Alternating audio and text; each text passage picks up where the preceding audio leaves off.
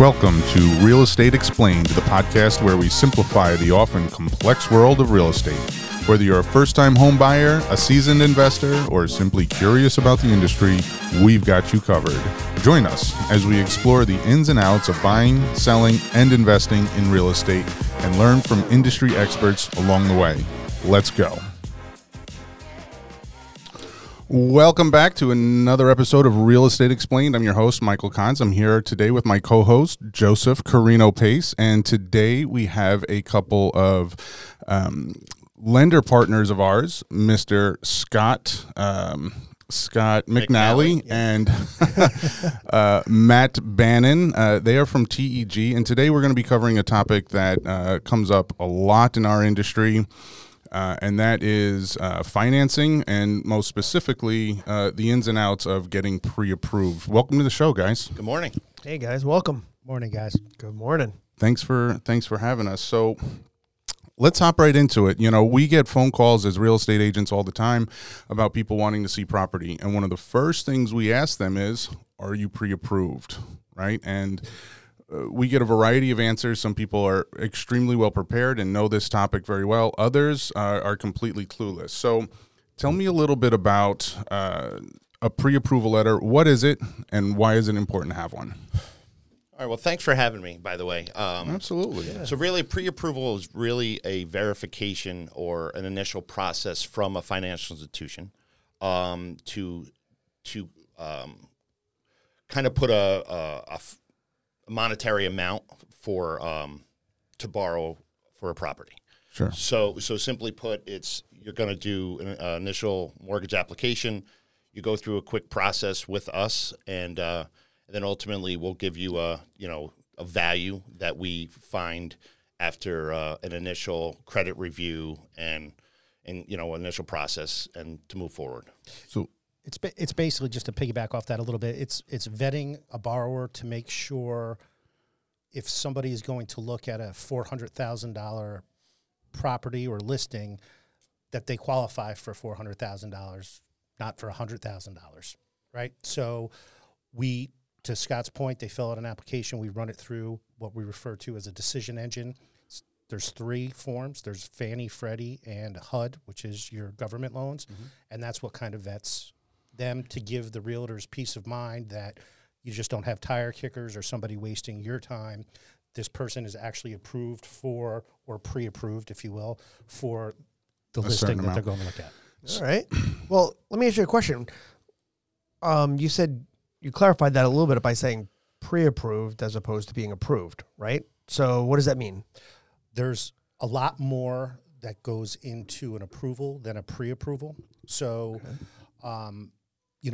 on a pre-approval, we won't do a request for tax transcript, which is called a 4506T. Mm-hmm. We don't do that until application. That's a form that we simply send to the IRS, and they mm-hmm. tell us within a standard deviation if that's what they file on their tax returns. It's a way of vetting mm-hmm. From an underwriting process.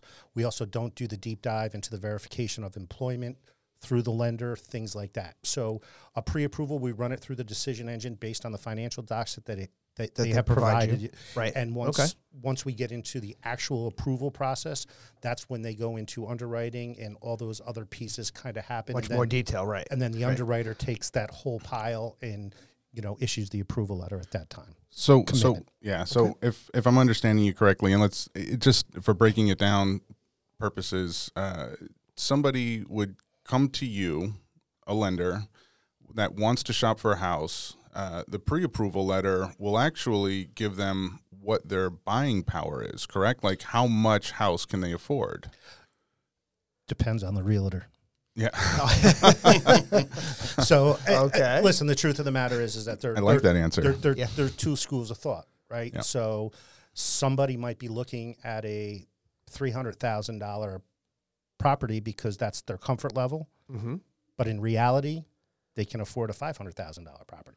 Yeah, right. Some realtors want the most they can do, Mm-hmm. Other realtors want what the buyer asks for. Right. Yeah, but as when we're thinking about buyers, and we're thinking about, you know, our listeners that might be thinking about buying a house one day, it's important for them to know what their buying power might be, because I'm sitting here and I'm thinking of the average Joe that can run the calculations on Zillow and on other websites online, and they know how much money they make, and they know, like, oh, I can afford $2,500 a month mortgage payment. That might not actually be the case, right? Isn't there a lot that goes into getting pre-approved that can help them figure out, hey, this is the mortgage payment that I can afford based on certain criteria? I mean, I'll take this one. A good example is this. You get that initial phone call, and they're like, I'm looking for a $300,000 home. Like, okay, and you work out the numbers. You have them fill out an app. Like I said, get pre-approved. And then you have that in conversation after the fact to say, okay, what exactly are you looking to do? Because if you're looking at a condo, there's HOA fees. Yeah. There's additional taxes and insurances that they might not be considering. Yeah. Mortgage insurance, for example. All those things that go into your monthly payment. But on the flip side to that is buying power. You'd say, okay, what does $300,000 mean to me? Okay, well, guess what? $350 compared to $300, it's roughly $275 a month difference in principal and interest payment. Yeah. So, you know, after you break that all down and say, can I afford $350? Okay, well, they might start at $350, go to $400, and so on. But that's where our job as loan officers will figure out what is your sweet spot. You might be able to afford a $400,000 home. You might be comfortable at $300, you know, and that's where we'll go back and forth and find the right that suits their needs. Yeah, yeah, absolutely. I guess where I'm trying to get at is, I can look and say, hey, I know I can afford $3,000 a month, right? But will a bank lend me? Will the numbers approve that? Yeah, right. I guess is where I'm going with this. So that what's that debate look like? Because we and here's where I'm coming from. Sometimes it's easy, sometimes it's hard. We run into a lot of people that feel they know what they can afford, right? Yeah. Maybe they make money off the books. Maybe they're not taking into consideration their debt, the car loan, things like that. And they say, I know I can, you know, $3,000 a month. That's easy. I don't need to go get pre-approved because I know what I can afford and I've got good credit. Right? Is there a chance that they'll be surprised when they talk to you? Absolutely. So the biggest problem is, reading things online that it's, take your income and divide it by your pay. So anybody can go to a simple mortgage calculator and just type in the data and then divide that by their gross monthly income. But that only tells a piece of the puzzle, right? So we live in New York State and taxes are high. Taxes vary depending on the municipality that you buy. Mm-hmm. Debt plays a major part in their purchasing power because there's debt-to-income ratios that borrowers need to abide by. So the other thing that you touched on, Michael, was the making money off the books.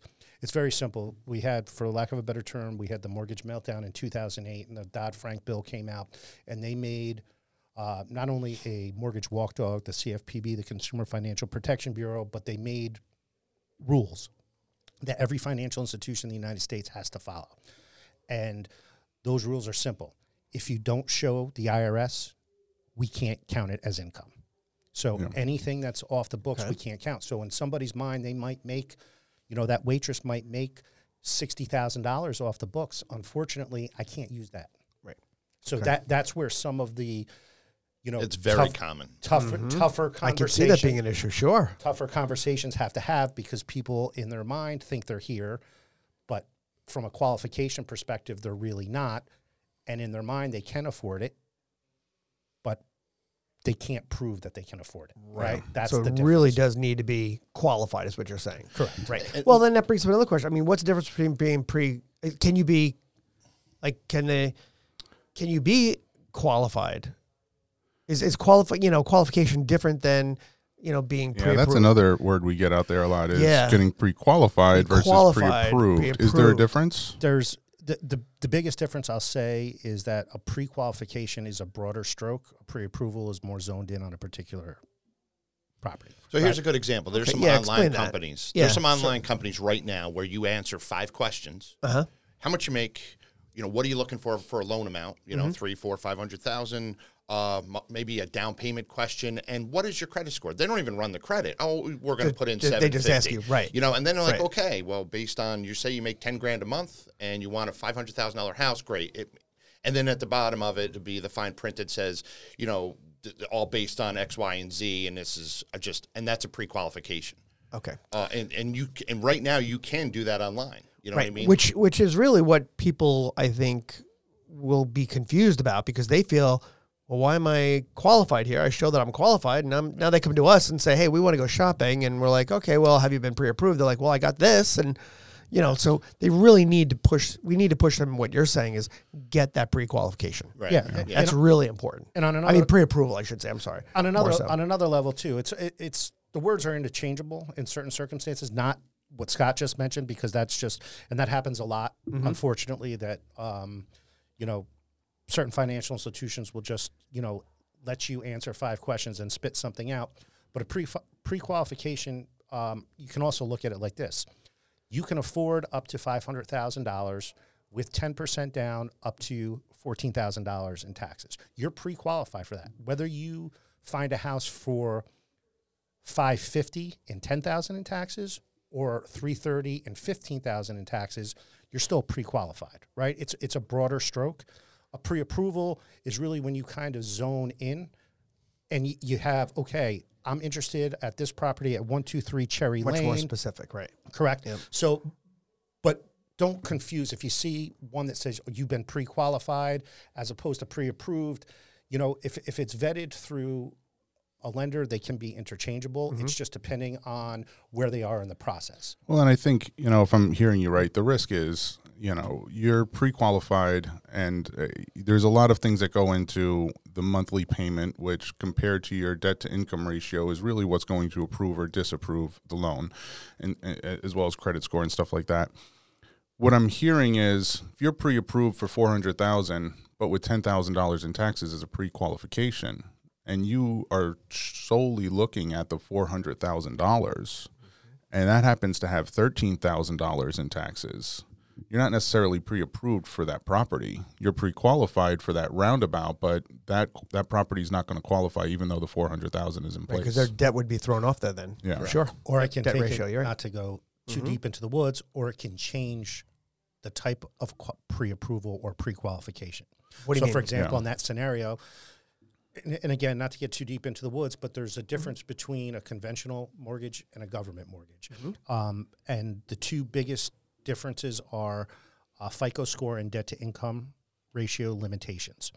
So if I approved Michael here for $500,000 or $400,000, excuse me, with $10,000 in taxes, and then for conventional financing, and turns out that he is zoned in on the $400,000, finds a house, falls in love with, but that $400,000 has $14,000 in taxes, which takes his debt-to-income ratio from a 43 to a 51, doesn't mean he can't get that house. It just means that he's no longer pre-approved conventionally. We have to switch it to a government program, FHA, because FHA allows for a higher debt-to-income ratio. Right. So it doesn't necessarily – so if I'm following you correctly, you really – we need to, as agents, I guess, also guide our buyers along that same line so that if it does come up, we need to be able to explain that, you know, hey, that could potentially change what type of funding you're going to need.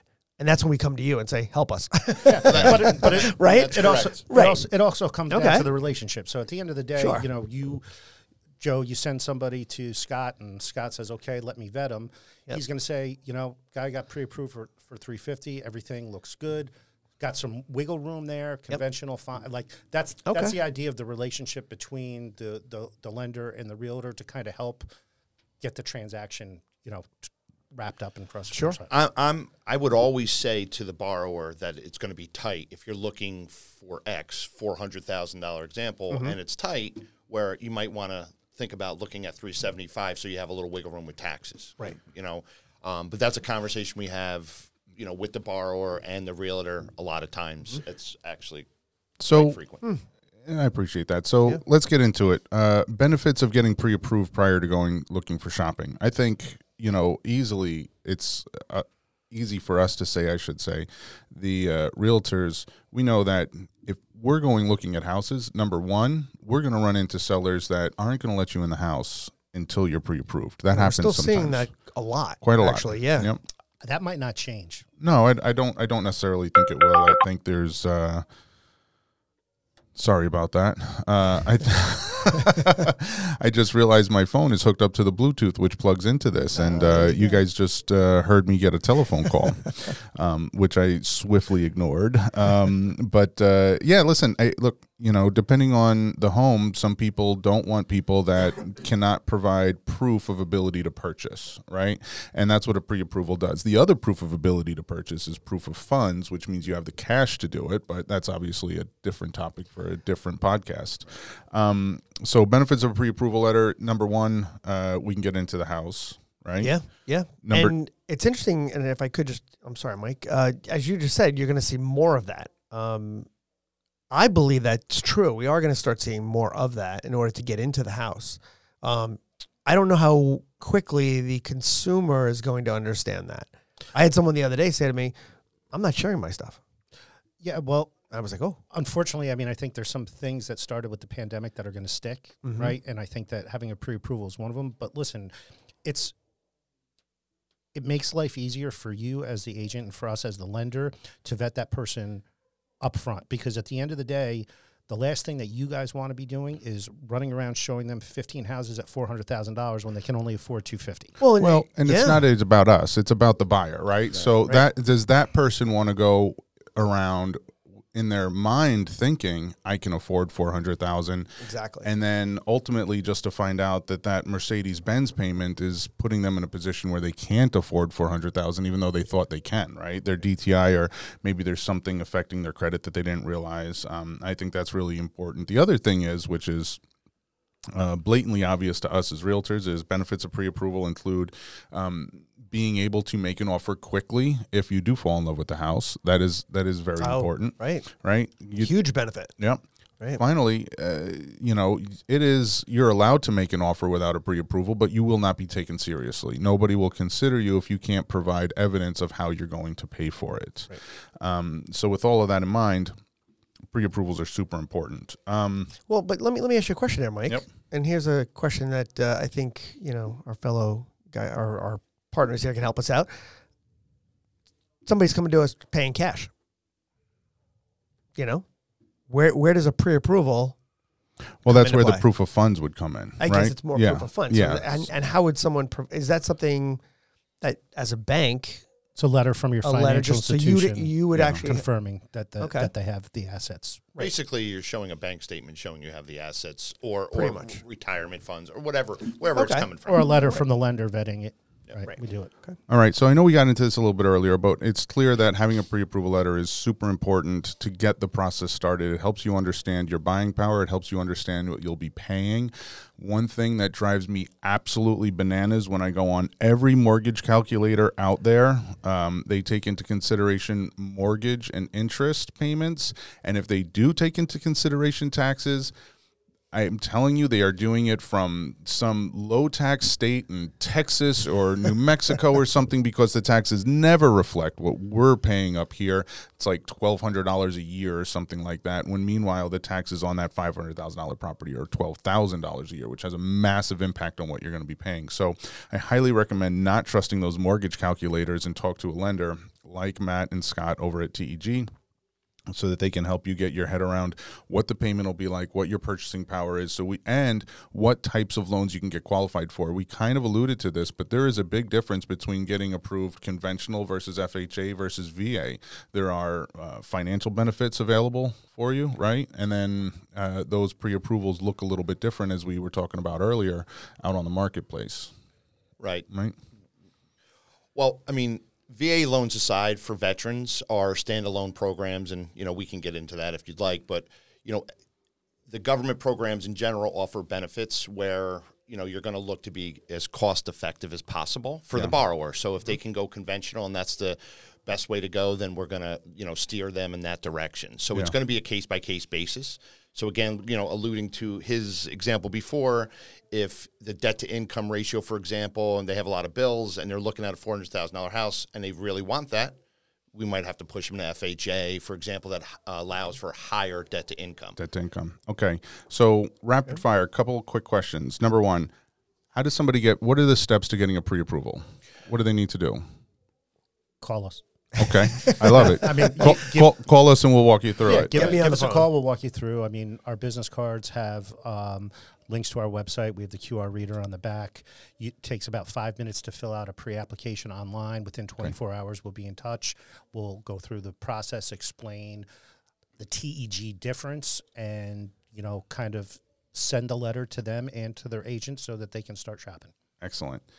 What should they have any documents prepared, or is this just an application? It's always good to know what you have. So when anybody goes to our website and fills out a pre-application, they have the ability to upload their documents. So it's great to see the W-2s, the recent pay stubs. Yeah. I don't ask them to get too deep into the woods. If it takes them 6 months to get a house, a lot of things can expire, but they are immediately asked for that stuff, and it's good to have as a backup, because the last thing that you want is, you know, the person to say that they make 150 and in reality they make 30, or vice versa. Yeah. They think they make 80 because they're looking at their net numbers instead of their gross, and their purchasing power is actually a lot more than what they think it is. So those are the kind of things that we kind of encourage. We can't guarantee it. We can run the decision engine based on their word, and we always tell them at that point that, you know, this is based what you tell me. If, you know, you got, you know, that Lamborghini hidden in the garage, that's not on, you know, that's not showing somewhere. You know, that's on you. Well, Matt, how long does the pre-approval last for, though? I mean, you know, you brought up, you know, something that might expire there. What does that have to do? So on our pre-approval letters, it says 60 days, but in truth, it's longer. It's until your credit expires, so you can actually run your credit 4 times a year without it affecting your FICO score. So once a quarter, if you will, we ask for 60 days just for kind of a checkup. Mm-hmm. So it kind of, those people that are shopping, they typically come back within 50, 55 days, and all we ask, hey, has anything changed? Your credit's still valid? Have you incurred any new debt? You still have your job? Yeah. Anything change on that front? I mean, especially in the last couple of years with the pandemic, there's been a lot of employment juggling, for lack of a better term. Mm-hmm. So that's why we put on our pre-approval letters that it's 60 days, but it's really just a check-in, and as long as that everything stays the same, we'll issue the new one without rerunning credit. Okay. And we'll go from there. Oh, all right.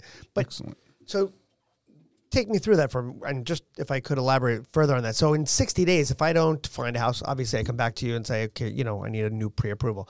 If I find a house within that time frame, and then I go through the process, I have to also make sure that nothing changes as well, as far as my... You mean before the 60 days? Before the 60 days are up. Yeah, right? Well, I mean, you know, if we issue a pre-approval and you get an accepted offer, you know, typically we get notified by the agent and the buyer that the offer's been accepted and they're going to inspection. At that point, I'd like to personally reach out to the buyer, and the first thing out of my mouth is everything's the same. I was going to say, don't go buy that new Ferrari that's sitting in the driveway there tomorrow. 35 days ago, everything's the same. And they say, yes, absolutely. Right. And then it's congratulations. Let me know if inspections are good. Then I typically reach out to the agent, ask for the purchase offer just so I can get everything ready on my end. Then we get contracts. Then we start the actual process. So keep your stuff consistent is the message there during your pre-approval. Yep. Until you close on the house. Until you close on the house. Buy the car the next day. Love it. Love it. So obviously, if you're in the Hudson Valley area, we'd love for you to chat with TEG, Matt and or Scott. They've got a great team over there. But if we have a listener that isn't in the areas here that you cover, what would you suggest they look at to find a good lender? What questions should they ask? What constitutes a good lender? Well, I think they should call TEG anyway, because at the end of the day, we typically can do pretty much anything in this marketplace. If they're looking for something in Texas or Georgia, I'd still ask them to give me a call first, and then I'd kind of, you know, have a conversation and see where what might be the best. So, listen, some people are, you know, easy peasy. Go to the big bank, let it get done. Some people maybe need to go to a local bank and get a little bit more flexibility, for lack of a better term. But That's kind of what I would do. I'd like to have a consult, and I tell everybody, even if you choose to go in a different direction, you know, lean on me. That's what I'm here for. Yeah. If I don't get you this time, hopefully you think of me next time. There you go. I also tell a lot of borrowers that call me about different states, honestly, and I tell them to lean on a realtor. So if you're dealing with a realtor, like in Texas, for example, where we don't loan, talk to the realtor. They know, you know, think local, think, you know, that they're going to know more of the local market than just the national banks, because normally you can save some money doing that. Sure. So what separates the good lender from one that you want to avoid out there? You know, that's a big question. I can jump in. I mean, listen, there's so many different answers to this question. You know, it's really it comes down to product knowledge, customer service, the ability to kind of be transparent and go through things. You know, some of these bigger institutions, and I don't want to bring up any names, but you know, they're centralized. They sit in a cubicle with a headset, and you know they're order takers, and they don't understand the human element that's involved with it. And you know, I think one of our biggest successes in our 50 plus years is the fact that we are local, and I think that there's been like a big kind of transition from, you know, the big bad banks to, you know, the local shops, because we have every product and program that all the large financial institutions have, but we also have that, you know, little extra where we care. Right? Yeah. We don't want the transaction. We want the relationship. Yeah. Now we're the big bad banks, team banks at Compass. Yeah, right. Financial institutions. Yeah. No, I think, Matt, you're absolutely right. It does come down to, you know, customer service, right? You know, someone dealing with their bank, and you're right, they get centralized, and the person sits somewhere in the world and doesn't understand that human element to some of their concerns locally. Doesn't even understand, right? You know, if you're sitting in Michigan and somebody's purchasing in New York, they don't even know nuances, New York State mortgage tax, transfer tax there are specific things that just get lost in the woods. And, you know, you send out an initial loan estimate that says you're going to have $4,000 in closing costs, when in actuality you're going to have $16,000 in closing costs. I mean, that's sticker shock. Absolutely. Yeah, that's a game changer for a lot of clients. I believe it. How can, wrapping up, how can people get in touch with you? Yeah, a couple different ways. You can find us online at tegfcu.com. That breaks down. You can go right to the mortgage page, and we're all there, and we all have our specific pages and contact information. Obviously, you know, you can call my office. We're kind of bouncing around. There's a bunch of branches in Dutchess and Orange. And if you're working with a realtor, you know, they can look me up as well. And, and then I'll gladly sit down and, you know, and have a meeting with you. So what's the number? Oh, I didn't know the number. Yeah, no, you can call directly to my cell, 845-728-4419. That's crazy. You can call my office number, 845-452-7323, extension 1273. I'm just kidding. My cell is 914-589-9907. No, and I could say from experience, I have loans through TEG myself. They've been absolutely fantastic to work with, and I have no doubt that they will take great care of you. If you're interested in getting pre-approved or anything else, please give them a call. Very important. Great company here. Yeah. Anything else for us, Joe? No, I just thank you both, Scott and Matt, for joining us today. Thanks for having us. It's a pleasure to have you with us. It's a pleasure having you as a partner. So bottom line, get pre-approved. It's a great idea.